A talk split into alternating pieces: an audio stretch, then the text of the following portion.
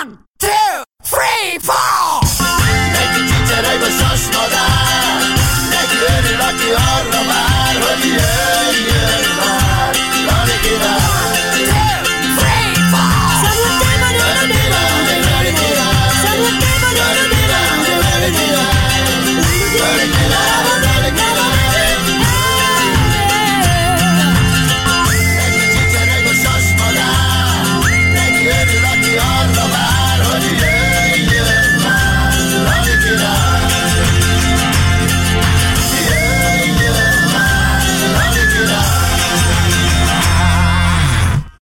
Szeretettel köszöntjük Önöket, kedves nézőink! Ez itt a Lali Király csütörtöke show, ami teljes egészében néző és hallgatói támogatásból készül. Igen. Támogatásotokat szívesen fogadjuk a lalikirálycsütörtöke.com oldalon.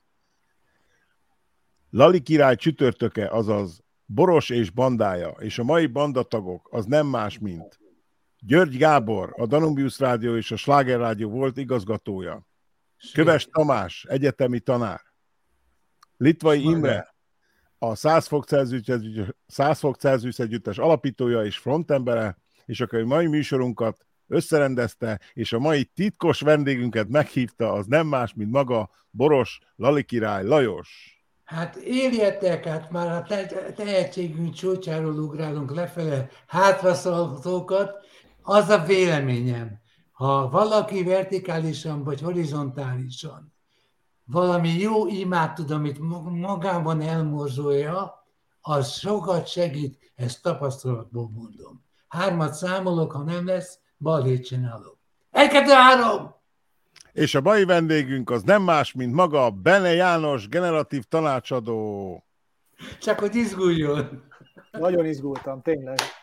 De hát figyelj, végül is a legfontosabb az, hogy a, mindenki egészséges legyen a csapatból, és hát nagy megtiszteltetés nekem, hogy Imre így is odaültél, hogy mindenféle bajaid vannak, arról nem is beszélve, hogy a világ három égtáján vagyunk, és Gyors, te hajnalba keltél azért, hogy beszélgethessünk, Imrének már mindjárt este van, Gábornál leszakadt a hó, szóval nagyon szépen köszönöm, hogy így összejöttetek a kedvemre. Hát mi köszönjük, hogy leereszkedtél hozzánk, mert nemrég még a képernyőn egy miniszter társaságában láttunk téged, és hát én hízelgőnek érzem, hogy azért velünk is még szóba állsz.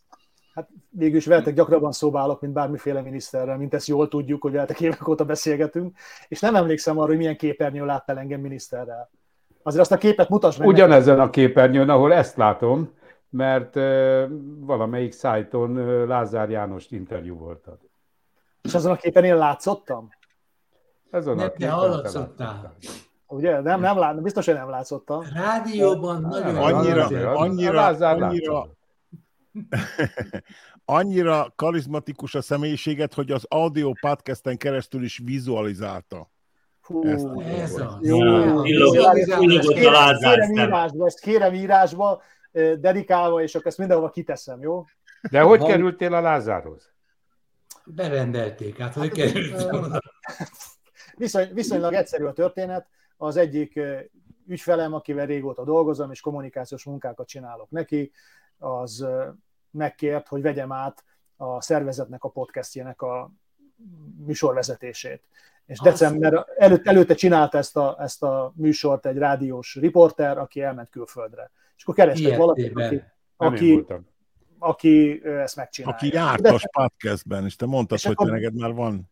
Abszolút. És akkor decemberben megcsináltam volt. az elsőt, januárban megcsináltam a másodikat, és akkor a harmadik ötlet, az ő ötletük az volt, hogy a, a Lázár Jánossal le kellene ülni beszélgetni. És akkor ők Na, megkérdezték a minisztert, hogy ő akarja ezt, és akarta. Itt, így Na történt. figyeljetek, hallgatók, történelmi helyzet alakul mostan. A Janinak tulajdonképpen jár egy egy óra teljesen önálló műsoridő. És ő azt mondta, hogy akkor ezt a körünkben szeretné átváltani magánnevelésre. Mi pedig azonnal tapsra fakadtunk, és itt vagyunk, és nagyon fogtak csodálkozni, hogy mit találunk ki menet közben, mert mi most még meg se próbáltuk. Az eredeti kérdésre visszatérve, az nagyon izgalmas, hogy milyen volt az első politikai munkám. Ugyanis Felháborító. nem, nem, nem, az nagyon, az nagyon érdekes volt. Az Körülbelül egy, olyan- körülbelül egy olyan 20 évvel ezelőtt mentem egy reggeli televízió műsorba beszélni a szerepjátszmánkkal, vagy a játszmák szerepe című tréningprogramunkról. És különleges volt az interjú, mert a Mátra Andrással fejlesztettük ezt a programot, de akkoriban ment ki New Yorkba a, létrehozni az ottani magyar kulturális ö, központot. És rábízott engem a Récei Tamásra, aki az ő tanítványa, hogy mi együtt csináljuk tovább a tréninget, amíg ő megjön. És a Tamással mi baromira fölkészültünk az interjúra, és mindent megbeszéltük, hogy hogy lesz, mint lesz, és oda mentem vasárnap reggel a tévéhez, Tamás nincs sehol. Hívom telefonon, nincs sehol. Pont úgy, mint hogy a Lajos szoktuk, tudjátok.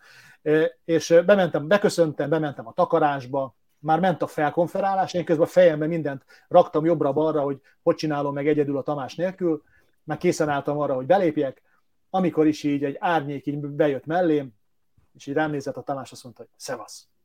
És akkor volt öt másodpercem, hogy visszacsináljam az egészet, ahogy megbeszéltük, és akkor bementünk, szakma! És akkor bementünk, megcsináltuk az interjút, és másnap reggel csöngött a telefonom. És azt mondta nekem egy ember, hogy XY vagyok a Fehérházból, ennek és ennek a pártnak a párt igazgatója. De úgy mondta a pártot, hogy én nem értettem azt, hogy, hogy, milyen, hogy mit mondott. És úgy, úgy éreztem, hogy illene őt ismernem, ezért nem kérdeztem vissza, hogy ne haragudjon, milyen, milyen szervezetem. És akkor megkérdezte, hogy elvállalunk-e politikusokat ilyen tréningezésre. És hát mondtam, hogy hát persze. Bemennék a Fehérházba? Persze. És akkor bementem, a portán mondtam, hogy kihez jöttem, hogy a nevét tudtam, és izgultam, hogy hát mi lesz kiírva az ajtóra. És amikor fölmentem az emeletre, és akkor megtaláltam az X számú szobát, akkor láttam kiírva, hogy melyik párthoz jöttem. Tehát az első politikai munkám az így volt. Na most, Most már ne izgass föl hogy minket, mondd meg, hogy melyik párthoz mentél. De hát tudod, hát üzleti titok. Ja. De várj, amikor a Fehérházról beszélsz, akkor te a washingtoni Fehérházról beszélsz, vagy a... Igen, persze. A Jászai Most Maritéri Washingtonban csak Washingtoni. Fehérházról. Magyarországon is van fehér festék, Georgi. Lehet Ja. Felfejlődtetek? Igen, igen, de Jani, uh, mi téged nagyon jól ismerünk. Majdnem azt mondom, hogy Dehogy is, szeretünk. Igen. Majdnem azt mondom, hogy Ne szeretünk. ragadtad be magad, Imre. De én ne hidd el, hogy nem lesz. Ez a születésnapodra szól. Szóval, Jani, egy kicsit most nem érzi jól magát az Imre, azt azért számoljunk Igen, hozzá. igen. De mondjuk ilyen szépen még senki nem mondta el, hogy hasmenésem van, ahogy Lali király az elején. Na mindegy.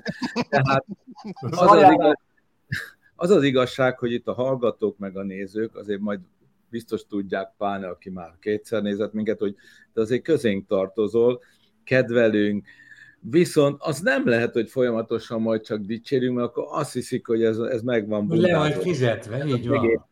Úgyhogy-. Úgyhogy én, én előre szólok, nem most, hogy majd belét fogok kötni, ettől még ugyanúgy kedvellek. Érted? Jó. Tehát belét fogok kötni, gondolhatod, hogy a zenei részben, mert hogy ebben az egészben az az érdekes, hogy én azt mutatnám meg a világnak, hogy te milyen sokoldalú ember vagy.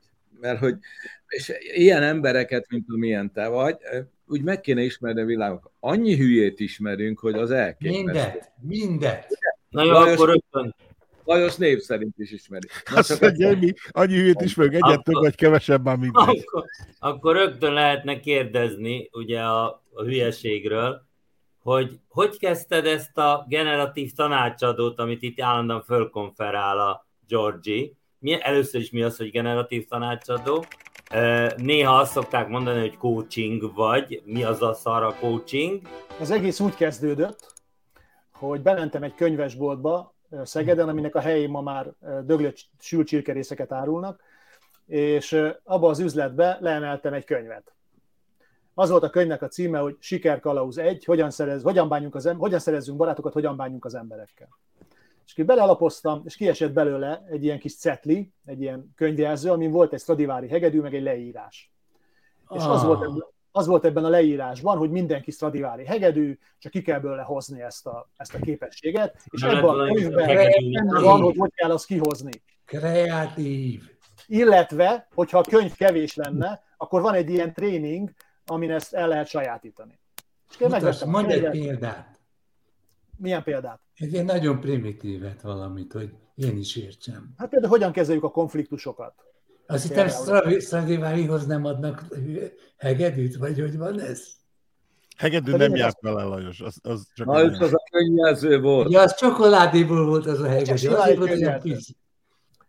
És akkor én Igen, elolvastam a mondja. könyvet, elolvastam a könyvet, és azt mondtam, hogy ez egy nagyon Ezt szép idea, nagyon jó a könyv, értem, hogy miért lett világsiker, de hát ezt lehetetlen megvalósítani. Fontos lenne megmondanod, hogy mikor jelent meg az a könyv, és hogy mennyire aktuális még ma is. Most Ez a könyv, ez a könyv 1938-ban jelent meg az egybensült államokba, és érdekességképpen utána megjelent Magyarországon is, de aztán, mikor jött a, a hosszú rendszer, akkor ezt betiltották, és szamizdatként terjedt kizárólag. És újonnan Magyarországon, ha jól emlékszem, 89-ben jelent meg újra ez a könyv, és tényleg a világ legnagyobb példányszám beladott ilyen menedzsment alapirodalma.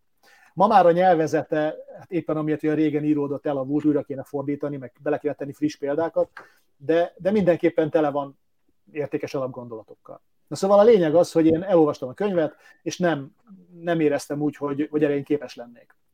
És akkor fölhívtam ezt a telefonszámot, ami rajta volt ezen a könyvjelzőn, és megegyeztünk, hogy akkor föl kell jönnöm Pestre, és lesz egy ilyen beszélgetés. Akkoriban nyílt a Thermal Hotel Hélia, ott ahol a Tamás lakik annak a környékén, és ott találkoztam egy gyönyörű, szép kékszemű hölgyel, ragyogó, Az csodálatos, nem Na végre, erre vártunk. Mesélj. fantasztikus, tényleg. tényleg Köves is imádtással, hogy öröm volt vele találkozni, és, és beszélgettünk egy órát. És hát kiderült ebbe az egy órába, hogy nekem az összes problémámra, ami valaha volt, ez a tréning a megoldás. Tehát, hogy ez, ez, teljesen, ez teljesen egyértelmű. És a beszélgetés végén hangzott el, 90-es évek legelején, hogy ez 67 ezer forint, ez a tréning. Az egy vállalatnak az egyéves. Meddig jártál a csajjal? Az akkori fizetésem 5000 forint volt.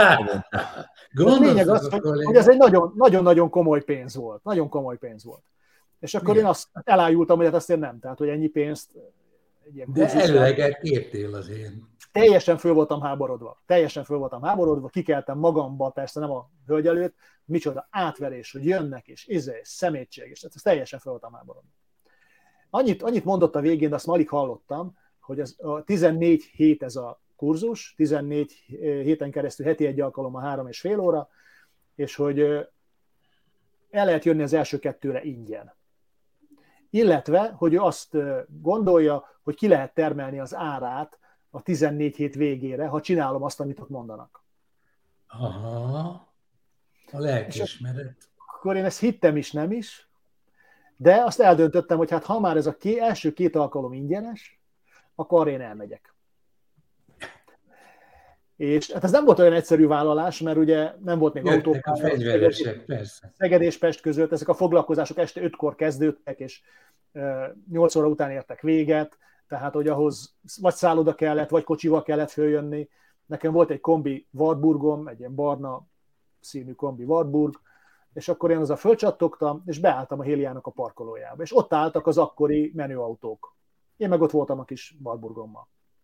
De tíz darab volt belőle, nem? rengeteg volt belőle. És akkor bementem az osztályba, vagy a tréningterembe, és bemutatkoztunk ott egymásnak a leendő részvevőkkel, és ott ült az akkori magyar gazdaságnak a színejava. Tehát ez volt a, a Dale Carnegie, jól emlékszem, második osztálya Magyarországon, mindenki kíváncsi volt rá, aki ott az üzleti életben ott akkor számított. Beszélni akar, igen. És akkor én azt mondtam, hogy hát ez, ez nagyon izgalmas, hogy én ezekkel az emberekkel el tudok tölteni 14 hetet. Tehát, hogy ebbe tényleg lehet üzleti potenciál, hogy ezt, ezt ki lehet termelni, ezt a dolgot. De zacskót neked kellett vinni, nem? Abszolút. Úgyhogy, Jó, úgyhogy azt sem beirat- tudtad, hogy mit jelent az, hogy networking. akkor én nem az- tudtam. És akkor beiratkoztam, és akkor az első hat alkalom az ar- arra avval telt, hogy én el akartam hitetni velük, hogy én olyan vagyok, mint ők, meg hogy ők engem fogadjanak be, meg ilyen hülyeségek. Totál önbizalomhiányos voltam köztük, és aztán a hatodik alkalom után valami átkattam bennem, hogy ez nem arról szól, hogy, hogy én nekik megfeleljek, hogy ha már ezt a pénzt én kifizetem, akkor fejlődni. És minden, tényleg keményen beleadtam mindent, hogy én azt csináljam, amit ott mondanak. És a 14. hét eh, végén a csapat, a résztvevők választanak egy úgynevezett fődíjast, aki a legtöbbet fejlődte az elmúlt 14 hétben. És akkor ezek az emberek engem választottak. Nem véletlenül, volt mert. Mert volt Nyilván. honnan, így van, tehát kurva messziről indultam. Gödörből indultál, persze. És, és azt nem tudom, hogy kitermeltem-e az árát, arra nem emlékszem, de azt pontosan tudom, hogy úgy éreztem, hogy megérte. Ez csak Csak azt tudod, utána- hogy amikor a 14 hét letelt, akkor nem a Warburggal mentél el, hanem egy Rolls royce Két darabbal. Még nagyon sokáig Warburg volt utána, és még nagyon-nagyon sokáig én a saját szabadidőmet feláldozva jártam ezekre a programokra úgynevezett segédoktatónak, aki azt jelenti, hogy, hogy kicsit előrébb van, mint a részvevők, de nem De tréner nem kap érte pénzt. és nem kap érte pénzt. És, és utána oda kerültem oktatójelöltnek, három év alatt oktatóvá képeztek, és utána ott eltöltöttem 98-ig sok-sok időt, és 98-ban alapítottuk meg a kollégáimmal a generatív tanácsadó irodát, mégpedig azért lett generatív, mert volt egy amerikai tréner, akit nagyra becsültünk, és neki is volt egy generatív nevű cége, és a generatív az NEMS létrehoz, az értelmező kéziszótár szerint, Nem, eredetileg degeneratív akart lenni, de az, az már volt. Egy vita, Az, egy az a vita- nagyon nagy szerencsé, hogy ezt nem most hallom először. Tehát, hogy ezt számtalan szó mondták. Visszatérve a Mercedes kérdésedre, én azt gondolom, hogy voltam az elmúlt 30 évben ebben a szakmában, éreztem magam Mercedesnek, tehát bántak olyan jól velem az ügyfelek, hogy, hogy éreztem magam úgy, hogy, hogy, a, hogy a csúcson vagyok. Nagyon sokat tettem azért, hogy annak érezhessem magam, viszont az utóbbi tíz évben meg nagyon sokat tettem azért, hogy újra senki lehessek Visszaépíted? és sokkal, sokkal boldogabb vagyok így, hogy, hogy nem, nem érzem magam a csúcsponton, és nem érzem azt, hogy mindenkinek meg kéne feleljek. Tehát akkor ezt jól értem, akkor Warburg, Mercedes és Mercedes-től Zaporozsec. Ja. Mondjuk, Nagyon mondjuk, nem, azt, mondjuk nem. azt, hogy Skoda. Mondjuk azt, hogy Skoda. Nem, nem, nem, nem. Szerint, az én megítélésem szerint ez az állapot Audi Q7. Tal egy fontos részen, és aztán az a gyönyörű szép kék szeművel, aki behálózott, azzal mi lett? Ő a, oktat, okt, az egyik oktatója volt a tréningnek, amire jártam, Igen. és utána kolléganőmmé vált, és nagyon sokat dolgoztunk együtt. Egyébként a, az ügyvezető testvérének volt a felesége. Igen. Hát hallottunk már ilyet. Jani, és, és mikortól nevezett generatív tanácsadónak magad? Mikortól leváltatok ott a... Ezt, ezt ti mondjátok róla. Van egy generatív tanácsadó iroda Kft. nevű cégem, és, és ez 98 óta, 98 óta működik. Hey, és akkor itt van ez a jó kis csapat, akik a kisképeken látszó. Minket meg tudnál kócsolni, hogy még jobb fejek legyünk, meg ügyesebbek, meg Hát okosabbak? téged nem. Ilyen szintről dobbantani. Hát, ha Jani, Jani válaszoljon, tessék. Ez pontosan, ez pontosan úgy van, mint az orvosnál. Azt kérdezed egy orvostól, hogy meg tud-e gyógyítani téged. Nem. Itt az a kérdés, hogy akarsz-e meggyógyulni. Az a kérdés, hogy akarsz-e fejlődni. Abban az esetben akarsz, akkor leülünk beszélgetni arról, hogy mibe akarsz, és akkor megmondom, hogy abban tudok-e segíteni. Erre a pár hétre, Imre. Nem Mi, jön a szatellit, vagy mi? Én nem tudok, én nem tudok senkit megváltoztatni. Tehát ha te akarsz változni, vagy fejlődni, vagy tovább lépni, vagy kontrollt akarsz, vagy inspirációt akarsz, akkor abban én tudok neked partnered lenni. De megváltoztatni senkit nem tudok. És face to face? Két és, két és fél ezer évvel ezelőtt kb. mondta a Hippokrates, és ez odavághat a te szakmádba Évforduló van. hogy mielőtt gyógyítani kezdesz valakit, tudd meg, hogy hajlandó-e változtatni azon az életmódon, amely őt megbetegítette. Ez egy másik téma. Így van. Hát egy alkalommal, nem mondok nevet, de fölhívtak engem a parlamentből, és megkérdezték, hogy XY-t, aki egy nagyon neves politikus, elvállalnám-e. És akkor kérdeztem, hogy ezt ti akarjátok, vagy ő akarja. És mondták, hogy egyelőre mi akarjuk. Mondtam, hogy- mondtam, hogy beszéljetek vele, és abban az esetben, hogyha ő is akarja, akkor üljünk le beszélgetni, és akkor, hogyha működik közöttünk a, a dolog, akkor persze. Soha többet nem hívtak. De Nem hát tudom akkor ezek után veszélyezteted magamról a azt a kérdést, királyságot. amit már negyedszer próbálok feltenni, Ja, igazad van, Én úgy érzem, ütött az óra, hogy ledumáljalak benneteket, akárki beszél közbe. Ez a kérdés pedig úgy hangzik, visszanyúl a te kiinduló élményedhez, ahhoz a bizonyos Stradiváris könyvhöz. Hogy a mai tudásod szerint kijelenthető-e, hogy mindenkiben ott a Stradivári? Ez igaz? Kinek a hátában? Hát ez, ez így ebben a formában nem jelenthető ki. Az kijelenthető, hogy mindenki, aki akar fejlődni, az fejleszthető. Különböző mértékig. Én azt szoktam mondani a cégvezetőknek, mikor fölkérnek egy csoport vagy egy, vagy egy egyénnek a fejlesztésére, hogy az első pár alkalom után én megmondom, hogy ez körülbelül mennyi idő. Tehát miután megismerem a, azt, hogy kikkel kell dolgozni, meg tudom mondani azt, hogy körülbelül mennyi idő az, hogy eljutatni oda, ahol ők szeretnének eljutni. És akkor ő döntse el azt, hogy megérje neki az a mennyiségű idő, energia, pénz befektetés, amibe az kerül, hogy ők fejlődjenek. Igen. De, Na de, de nem lehet akkor, mindenkit ugyanarra a szintre eljuttatni természetesen. Értem. most Hát akkor, mint az a, én mint egyszerű a- szavaimmal azt lehet mondani, hogy mondjuk jön egy gyerek, és látod, hogy hogy tud teniszezni, akkor azt tudod neki ígérni, hogy meg fogod haladni önmagadat. Jobban fogsz tudni játszani, mint eddig, de azt nem lehet megígérni, hogy a Gyokov, az akkori Gyokovicsot majd meg fogod verni. Persze, persze.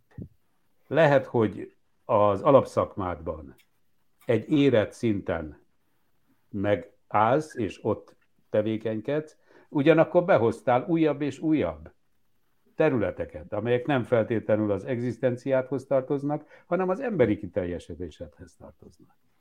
Miért, mit gondolsz, mit, miért csinálja ezt a műsort velünk három éve? Minket is Takarítsa a tönkre kedvenc. Szerintem csak az Mi vagyunk a legjobb alany, hogy néhány rén hülye mire képes, és mit tud kihozni magából, ami nincs is benne. Szerintem Igen. csak a, a pénzsóvárság hozta ide.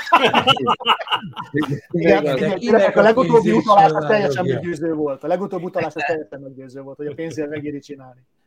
Igen. Chicagóban is röhögnek, képzeld el. Két, Na, két kérdés van itt, amit mondtatok. Az egyik a miért csinálom veletek, a másik meg, hogy a, És még színesedett a paletta. Először válaszolnék arra, hogy színesedett a paletta. Az én nagyapám azt mondta nekem annó, hogy, hogy kisunokám, ez a világ nem, nem jól van összerakva. Mert eh, 40 évesen kellene elmenni nyugdíjba, eh, mert akkor még megvan az a fizikai képesség, hogy jól lehet élvezni az életet. Szóval az, hogy én 70 valány évesen mentem nyugdíjba, hát most nem, nem tudok már mit kezdeni a, a szabadidőmmel. Csak azt mondtam neki, hogy papa, én ezt megpróbálom. Tehát nekem ez volt az áttörési célkitűzésem, hogy 40 éves koromban vissza tudjak venni a, a, a munkából. Hát Nem sikerült. Nem sikerült 40 éves koromban ezt elérni. 40 éves koromban volt a 2008-as válság, tehát ott, ott sok, sok minden volt, csak biztonság nem. De, de 43 éves koromra sikerült azt elérni, hogy visszavehessek. Miért szálltál meg be a műsorba? Mármint, Hát hogy ebben. azért, mert Lajos fölhívott, Lajos fölhívott, és megkérdezte, hogy van-e kedvem beszállni. És a Lajostól akkor már volt egy pár év ismerettségünk, ami úgy kezdődött, hogy én megláttam a Lajost a televízióba, a Hajdú Péter műsorába, ahol elmondta, hogy, hogy ő szívesen beszállna bárhova kreatívnak. Igen, tényleg. Ez azóta is áll. kreatív feladatokat. És akkor én erre aludtam egyet, és írtam neki egy e-mailt, hogy figyelj Lajos, láttalak a tévébe, és hogy nekem van ötletem, hogy mibe, lehetne, mibe tudnál nálam kreatívkodni. és a, a szimpátia, ami a Lajos irányába megvolt, az több ö, tőről fakadt. Az egyikről már meséltem nektek, amikor a Nem jó jel című dalát elemeztük, tehát rám az nagy hatással volt az a lemez, meg az a dal is.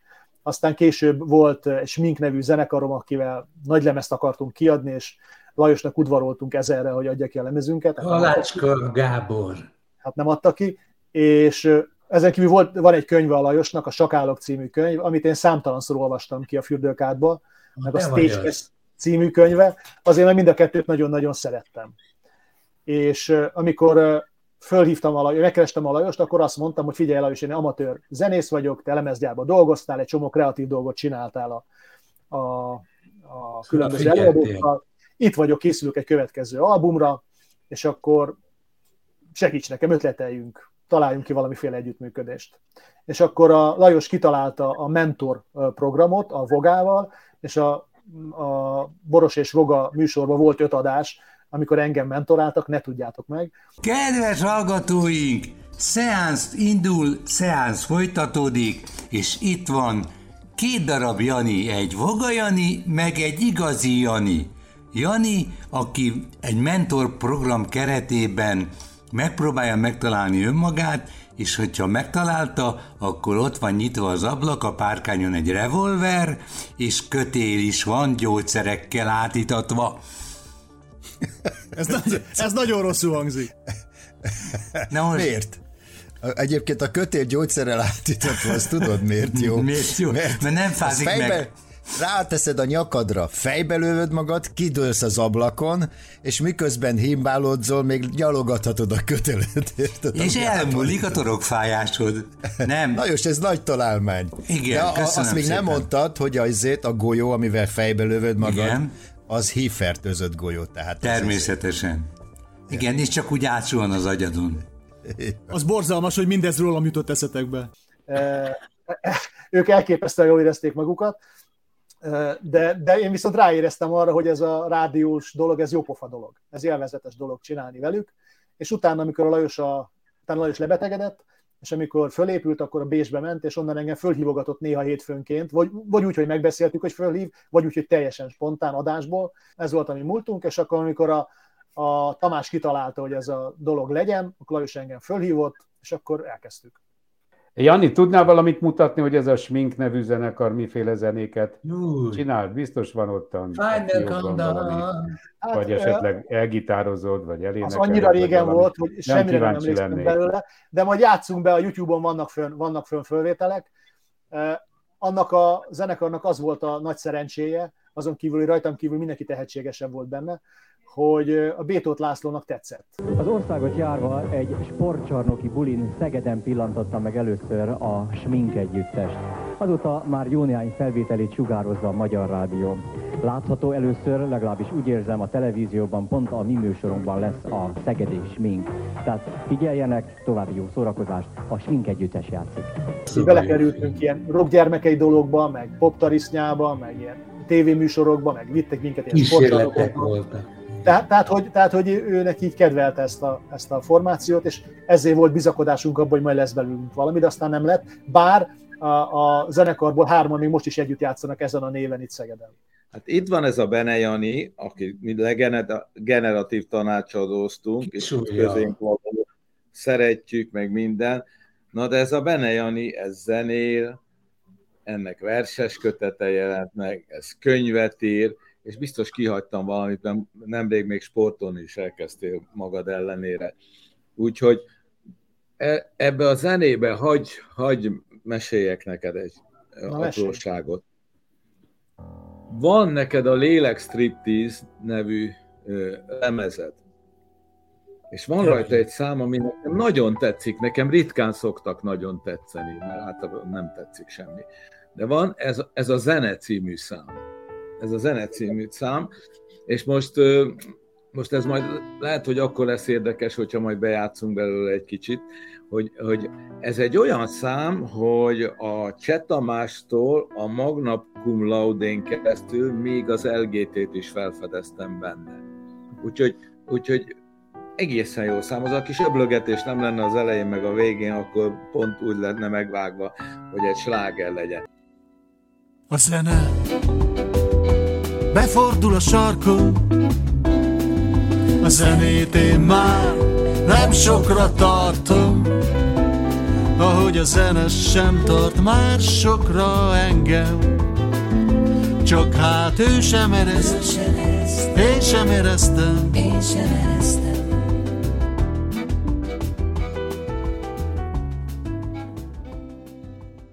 alapvetően háromféle dal szoktam játszani, vagy olyat, amit nekem írnak, vagy olyat, amit én írok, vagy olyat, amit kevésbé, valaki más írt, kevésbé ismerik, és azt gondolom, hogy méltatlanul van elfelejtve.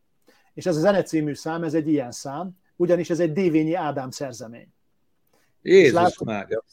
És látod, te, aki, aki biztos ismerted az Ádámot, eh, Igen. látod, nem, nem ismerted ezt a dalt.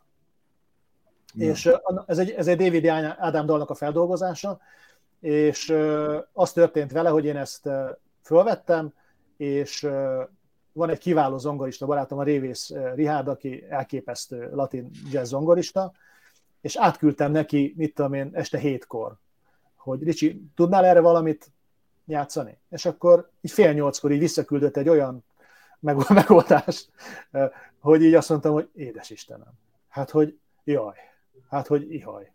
Tehát, hogy teljesen, teljesen elgyöngültem, és hát nekem ez a nagyon nagy szerencsém, hogy, a, hogy az én képességeimhez, szerény képességeimhez olyan emberek járulnak hozzá a barátaim között, akik, akik elképesztően ügyes zenészek. Meg miért nem tudunk vasárnap esténként találkozni, amikor te színházba jársz? Mit csinálsz színházban? Tessék szíveskedni is valamit mondani. Na hát akkor ebből a 18 kérdésből válogassál. Okay. A Hát szakma átka. Ez mind, ez mind a bennem lévő gyereknek a nevelgetése. Tehát, hogy sok olyasmit csinálok, amihez mindig is lett volna kedvem, eh, de aztán a munkám miatt egy intenzív 20 évet ugye avval töltöttem, hogy másokat előre mozdítsak, és most kevesebbet foglalkozom ezzel, viszont sokat foglalkozok ilyen dolgokkal. Igen, és akkor a színházzal is, színházzal is ez van, hogy, eh, hogy én mindig eh, érdekelt a színház. Az én nagymamám, akit nem ismerhettem, ő primadonna volt a Szegedi Nemzeti Színházban, a dédnagymamám az pedig a, a női varodának volt a vezetője, őt ismertem, és hozzá néha beraktak gyerekkoromba megőrzésre.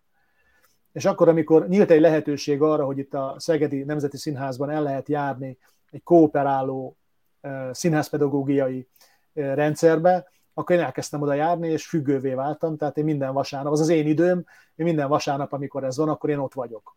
És ott foglalkozunk önismerettel, és bizonyos időközönként létrehozunk különböző előadásokat.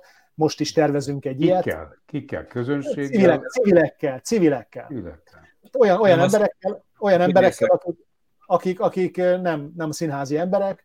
Van velünk ö, ö, Károly Ákos nevű színházpedagógusa, színház színházpedagógusa, és akkor megyünk oda minden, az világ minden része, ugye az város minden részéről emberek, mindenféle szakmából, és akkor ott játszunk. Tehát És ezt nincs vele- nevezhetjük egy ilyen amatőr színjátszásnak is? Én még annak se nevezném, inkább, inkább, inkább nevezném egy, egy olyan felnőtt közösségnek, akik szívesen játszanak együtt színházi keretek között, és néha megengedik maguknak azt, hogy, hogy ezt megmutassák másoknak is. És akkor ennek a ö, aktivitásnak a vége egy produkció, vagy az, hogy azt mondjátok egymásnak, hogy viszlát, és kész? Ez a két variáció van. Eddig többnyire az volt a, az volt a, a vége, hogy azt mondtuk, hogy viszlát, köszi, de jót játszottunk. De most lesz egy produkció. Aha, és az mi? Na, ne választásokra gondolsz. Hát ami most, ami most dolgozunk, de hogy ez lesz a végeredmény, ezt még nem tudjuk, az a Szegedi Nagyárvíznek a, az analógiájára hozunk be saját történeteket, mindenkinek a saját életéből, és az árvíz analógiára fogjuk ezeket valamilyen formában, valamilyen performance formájában előadni, egy ilyen 40-50 Mhm. percben. A, a nagyon kicsi, fiatal iskolás Bene Jani is ilyen céltudatos volt? Mesélek egy történetet, amikor a, még a Carnegie-nél dolgoztam, és választ kapsz majd benne a, a kérdésre. És szerveztünk egy hajókirándulást azoknak, akik diplomáztak abban az időben állunk, a Dunán. És ezt az én kollégámmal szerveztük, rengeteg munkánk volt benne, és gondoltam, hogy hát édesanyám lásson már ilyet, hogy én miket csinálok, és akkor édesanyámat és a nagyobbik húgomat elvittem erre a dologra. És hát ment nagyon szépen az egész, beszéltünk mikrofonban, meg mindenféle dolgot történt, nagy siker volt, nagyon jól éreztük magunkat, és aztán már visszafelé jövet a kikötőbe, ott álltam anyámmal, meg a hugommal a hajó végébe, és odajött az akkori főnököm. És mondta anyámnak, hogy na, mit szól a fiához? És akkor anyám így, így lehunyta a szemét, és azt mondta, hogy hát mindig kitalál valamit, hogy fölhívja magára a figyelmet.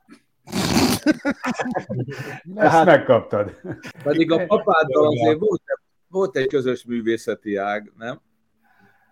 Hát, művészetnek megint csak nem nevezném, eh, mert vannak emberek, akik fölteszik az életüket a költészetre. Nekem is vannak ilyen barátaim, és nagyon tisztelem, becsülöm őket. Édesapának volt egy különleges tulajdonsága. A több, de amiről most beszélünk, az az volt, Te, hogy, igen. hogy itt a, ittas, ittas, jellemzően ittas állapotban, eh, különböző szórakozó helyeken ő spontán elkezdett verselni. Úgy értve, hogy szabad verseket mondott, ami ott, ott született. Rögtönzés? Rögtönzés, abszolút rögtönzés, igen, igen. És, ö, Eminem stílusban. És nem volt ritka az a helyzet, amikor, amikor ezek elvesztek, ezek a, ezek a rögtönzések, hiszen senki nem rögzítette, senki nem írta le. Viszont előbb-utóbb adódtak olyan hölgyek az ő környezetébe, akik ezt nagyon hálásan jegyzetelték. És így módon maradtak föl apámtól versek, hogy vagy én rögzítettem, vagy, vagy a, a második felesége, vagy valami másik hölgy írta ezeket, ezeket le. És én nagyon szerettem apám verseit elolvasni, a régieket is, amikor én még kisebb voltam, amit, amit leírtak a második felesége, mert sokat tudtam meg róla. És tulajdonképpen a versek szeretete volt az, ami, ami minket összekötött, és egy idő után tudtunk versben beszélgetni egymással jellemzően szórakozó, szórakozó helyeken. És amikor az édesapám 60 éves lett, én pedig 40, akkor felkértünk egy szerkesztőt, hogy szerkesszen a, egy verses kötetet a mi írásainkból, és akkor papámnak 60 verse került bele, nekem meg 40. És az lett a címe a könyvnek, hogy egy név, két arc, száz év, száz vers, és akkor ezt így kiadtuk. És utána ebből a Márton András, aki szintén volt a Lali király vendége, ő stúdióba elmondott, azokat, elmondta azokat a verseket, amelyeket ő kedvelt a kötetből, és a Greg Nottal, aki egy multi-instrumentalista, elképesztő muzsikus, sajnos már külföldön él, vagy szerencsére ezt majd eldönti, alá muzsikáltunk ezeknek a verseknek. És akkor megjelent ebből egy Hangulatfestők című, című CD. Úgyhogy ez a mi közös, közös uh, uh, ilyen jellegű életünk a papával, és aztán többször megadatott az, hogy, hogy én már énekeltem, vagy mondtam az ő verseit nyilvánosság előtt, és akkor ő ott volt, és akkor ő örült ennek a dolognak. Így van, ezt jól fizetik, lehet örülni. Ami érdekes sztori e, ehhez kapcsolódóan, amikor a versek megjelentek, akkor én kicsit féltem, hogy mi lesz ebből. Mert ott azért eléggé szókimondó vagyok, és hogy hogy, hogy lehet ezt összeilleszteni az én e, tréneri szerepemmel, amiben akkor én nagyon benne voltam. És egyetlen egy következménye volt, egyértelműen mérhető következménye volt a verseknek, hogy egyszer mentem tárgyalni egy telekommunikációs céghez, és mielőtt beléptem volna, csöngött a telefon. És fölhívott egy nő, hogy ő van az APEC-tól, és hogy van valami ügyünk az APEC-nél, és hogy mondta, hogy micsoda. És akkor én azt fölírtam, és megegyeztünk, hogy majd jövő hétfőn beszélgetünk, és elkezdtem utána nézni jövő hétfőig, hogy mit lehet csinálni. És amikor másodszorra fölhívott az apekos csaj, akkor azt mondta, hogy mit csináljak én most magával. Mondom, ezt oh, hogy érti? Mondom, ezt hogy érti? hogy érti? Azt mondja, hogy utána néztem maguknak, és láttam, hogy az édesapjával közös versenykönyvet adott ki. És hogy én úgy örülnék neki, hogy az én gyerekemnek ilyen viszonya lenne az apjával. És gyakorlatilag utána ebből az APEC ügyel nem volt semmit. Tehát nem, nem, eltűnt ez az ügy. Úgyhogy gyakorlatilag az APEC nél valaki elsikált egy ügyet azért, mert az apámmal közös versekötetet adtam. Jani, bár az elején az Imre egy kicsit úgy befenyegetett, de valójában nem teljesítette ezt az ígéretét, és de meg kell mondanom, hogy túl finomak vagyunk veled. Holott hát egy barátság azért az feltételezi az őszinteségnek a kevésbé kellemes megnyilvánulását is, úgyhogy én, én kötelességemnek érzem, hogy ezt a Jó, szerepet magamra vegyem, és azt mondjam, ugyan osztozom veled a bűnben, amelyet most a szemetre fogok hányni, ugye a, a tanácsadó szakmát az én szakmámmal, a, a rek, médiával, reklámmal együtt, ugye a kickback szakmák között tartják számon, ami a, a szakmán kívüliek számára azt jelenti, hogy a megrendelő egy részét a pénznek zsebbe visszaadja. Mhm. Na most én azzal kezdek, hogy bevallom az én szakmámról, igen, ilyen van. Tehát a vállalatok megrendelnek reklámot, és a, a főnök, vagy a, nem tudom kicsoda, visszakap a zsebébe. Van ilyen? Hát figyelj, amikor bejött a, a HEFOP című dolog, ez Human Erőforrás Fejlesztési Pályázatok, akkor volt ilyen megkeresés. Tehát volt olyan, aki, aki leültünk tárgyalni, mondta, hogy nyert ennyit, de nem kéne megtartani a képzést, és akkor ennyit fizetnek, csak adminisztráljuk le. És akkor én azt mondtam, hogy, hogy nekem ez a dolog nem, nem éri meg, mert van, van megfelelő bevételem egyébként is, szeretem azt, amit csinálok, tehát én nem vállaltam be ezt a jellegű, ezt a jellegű dolgot. Tudok olyanról, aki bevállalta, és nem lett semmi baja. Tehát ilyen szempontból lehet azt mondani, hogy neki volt igaza, de én nagyon-nagyon régóta, tényleg 21 néhány éves korom óta úgy élek, hogy, hogy inkább visszaveszem a, a fogyasztást, meg az igényeket, de a biztonságra törekszem. És azt a fajta kockázatot, hogy valami olyasmit csináljak, amiért megüthetem a bokámat, azt én nem, nem vállaltam be. De, egyébként minden előfordul, előfordul a szakmában ilyen, persze. De lehet esetleg, hogy tisztességes vagy? Vagy, azt, vagy ezt hagyjuk? Szégyeld Én, magad. én, nem, én nem, akarnám, nem akarnám magamat ilyen formában ö, ö, fényezni, hiszen van olyan ember, aki ezt úgy gondolja, hogy, hogy ö, hülye vagyok, hogy nem csinálom. Tehát, Hát a saját lelkiismeret. Én ezt magam is tapasztaltam, hogy, hogy Magyarországon egyszerűen, aki, aki az erkölcstelenségnek ebben a formájában nem vesz részt, azt lehülyézik. Hát, Jani, a tanyára is azért költöztél, mert hogy megváltoztattad az életednek a stílusát? Tehát a tanya is hozzáillik ehhez a visszaszállok a nyugalomba, és nem fogok éjjel-nappal küzdeni? annó, amikor a Kropko Péterrel írtuk a, a könyvet, a Megtettem el hittem című könyvet, akkor a Péter azt mondta ebbe a könyvbe, hogy az életminőséget három dolog határozza meg. A levegő, amit beszívsz, az étel és ital, amit beviszel, meg az emberek, akik körülvesznek. És akkor ez nekem borzasztóan tetszett. És ö, igyekeztem olyan élőhelyet találni, ahol jó a levegő, ahol jó minőségű ételeket, italokat lehet fogyasztani részben saját ö, termelésből, és ö, ahol olyan emberek vesznek körül, ami kevésbé, kevésbé húz vissza. Van neked haragosod? Hát biztos van, Van olyan neked ember, aki, biztos van olyan ember, aki, Akiből- aki haragszik, aki haragszik rám, de akire én haragudnék, olyat nem tudok mondani, mert nem engedem meg magamnak azt a luxust, hogy magamat büntessem eh, más embernek a hülyesége miatt, vagy valami más miatt. Jani, azt mondd meg nekem, hogy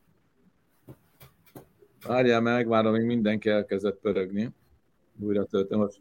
Jani, azt mondd meg nekem, hogy miért hívod magadat amatőr zenésznek? Azért, mert nem kapsz érte pénzt, vagy azért, mert nem játszol jól?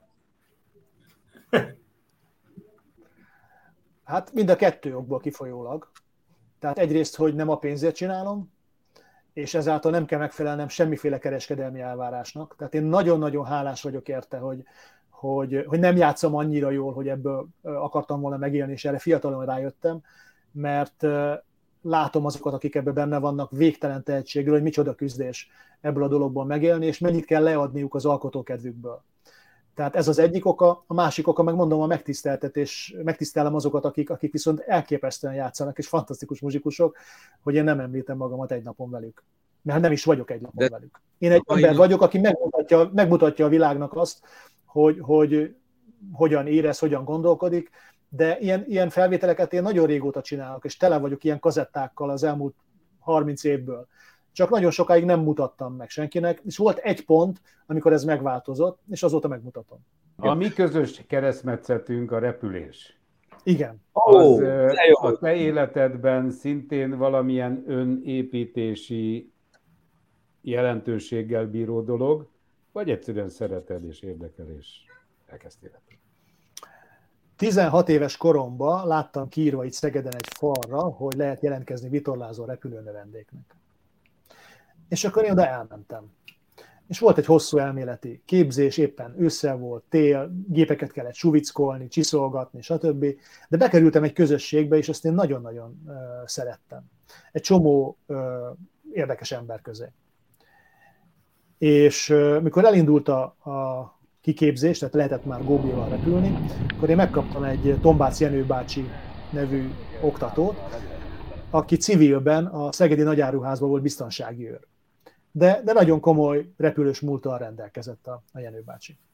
És egy alkalommal erős szélbe iskolaköröztünk, és hát nekem rá kellett volna lógatni a, a szélirányra, meg adni a sebességet a gépnek, de valószínűleg nem jól csináltam, és a Jenő bácsi végtelen komoly pedagógiai felkészültséggel a következő instrukciókat adta. Mit csinálsz, bazd meg? Meg akarsz dögleni?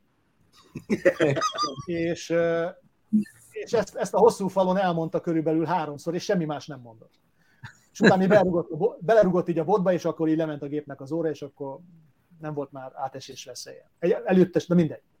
És akkor én azt éreztem a hosszú falon, hogy én ezt soha többet. Tehát, hogy köszönöm szépen, én nem. Nem, nem szeretnék repülni, mert hogy ez borzasztó. Tehát, hogyha egy oktatóba fölmerül az, hogy meg fogok örülni, ak- akkor ezt én nem szeretném. Ezt én nem Az szeretném. egy drága kűr volt. És akkor így jött véget a vitorlázó repülő És abba is hagytad? Abba is hagytam, igen. igen. És eltelt 20 év, kicsit több, mint 20 év, és egy barátom itt volt vendégségben, és mondta, hogy ő még soha életében nem repült. És mondtam, hogy szeretnél? Hát szeretne. És akkor fölhívtam a repteret, megkérdeztem, és akkor kimentünk. És egy négyszemélyes Cessnát kibéreltünk, pilótával, és felszálltunk a város föl, és én ültem be a pilóta melletti ülésbe. És ugye lotyogtam neki, hogy én kamaszkoromban próbálkoztam a repüléssel, és akkor biztonságos magasság, magasságban mondta, hogy akkor vedd át. És akkor átvettem. És mikor leszálltad? Persze. És amikor leszálltunk, akkor én pontosan tudtam, hogy ezt én újra akarom. Mert nem És ő nem ordított, ő amikor átvetted, nem ordított, hogy meg akarsz lenni. Nem? És akkor kaptam, elvégeztem akkor az elméleti tanfolyamot újra, meg komolyabbat, és kaptam egy 24 éves oktatót, akkor voltam én 43. A legszebb kor. És, és elké... Na, imádtam azt, hogy, hogy ez a srác...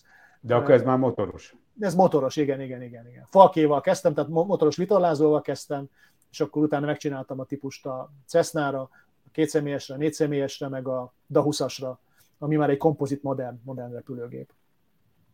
Úgyhogy így, így, így jött ez a történet. Tulajdonképpen ez is arról szól, hogy az, amit én mindig is szerettem volna, de valamilyen okból kifolyólag nem tudtam megcsinálni, vagy azért, mert féltem, vagy azért, mert nem volt rá módom, azt így bepótoltam az elmúlt bő tíz évben. És ami izgalmas, hogy, hogy nem volt meddőbefektetés, mert utána sikerült csinálnom egy repülési terv című tréningprogramot ebből, amiben azt állítom, hogy a repülés az egy kontrollált krízis, és krízismenedzsmentet tanítok repülős példákon keresztül cégeknél. Tehát gyakorlatilag beszélhetek a repülésről, úgyhogy fizetnek érte, mert mindig átkötöm, hogy hogyan működik ez az üzlet, és hogyan van a repülésben. Úgyhogy egy nagyon jó kis különlegességet tudtam magamnak szakmailag csinálni, mert kevés olyan menedzsment tréner van, aki egyébként pilóta is. Van-e olyan versed, amely megfogalmaz téged, definiál téged? Hát az Életfilozófia című versem. Mondd el, légy szíves.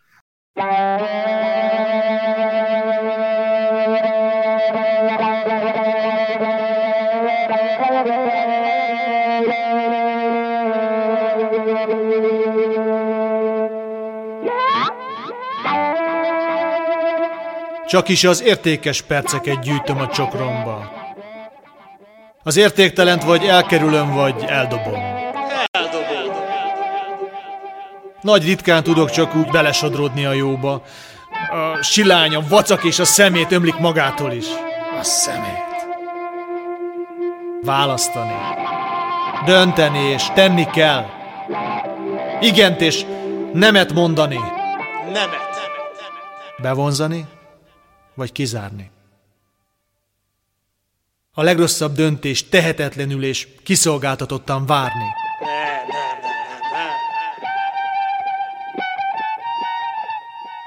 Elviselni bármit mondván, hadd jöjjön, aminek jönni kell. Jönni kell, jönni kell, jönni kell.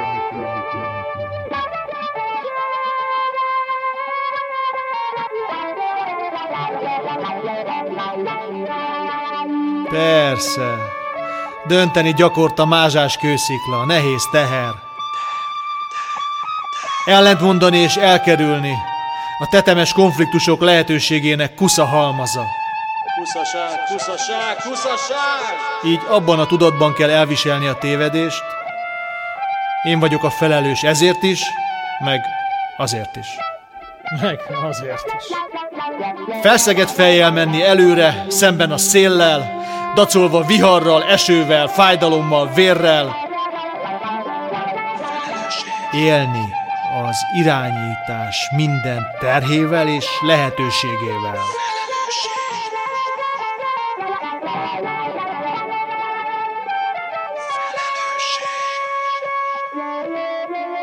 Éber vagyok.